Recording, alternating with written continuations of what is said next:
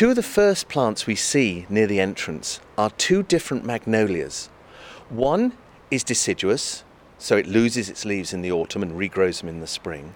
The other one is evergreen. And you might wonder why two similar plants have two different ways of life. And the simple fact is that there are advantages and disadvantages to being deciduous or evergreen.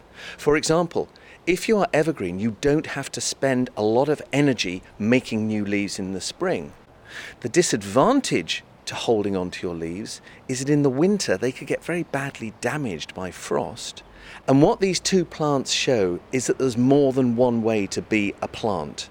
In fact, there are 400,000 different ways to be a plant, and we've got about 6,000 of them here in this garden.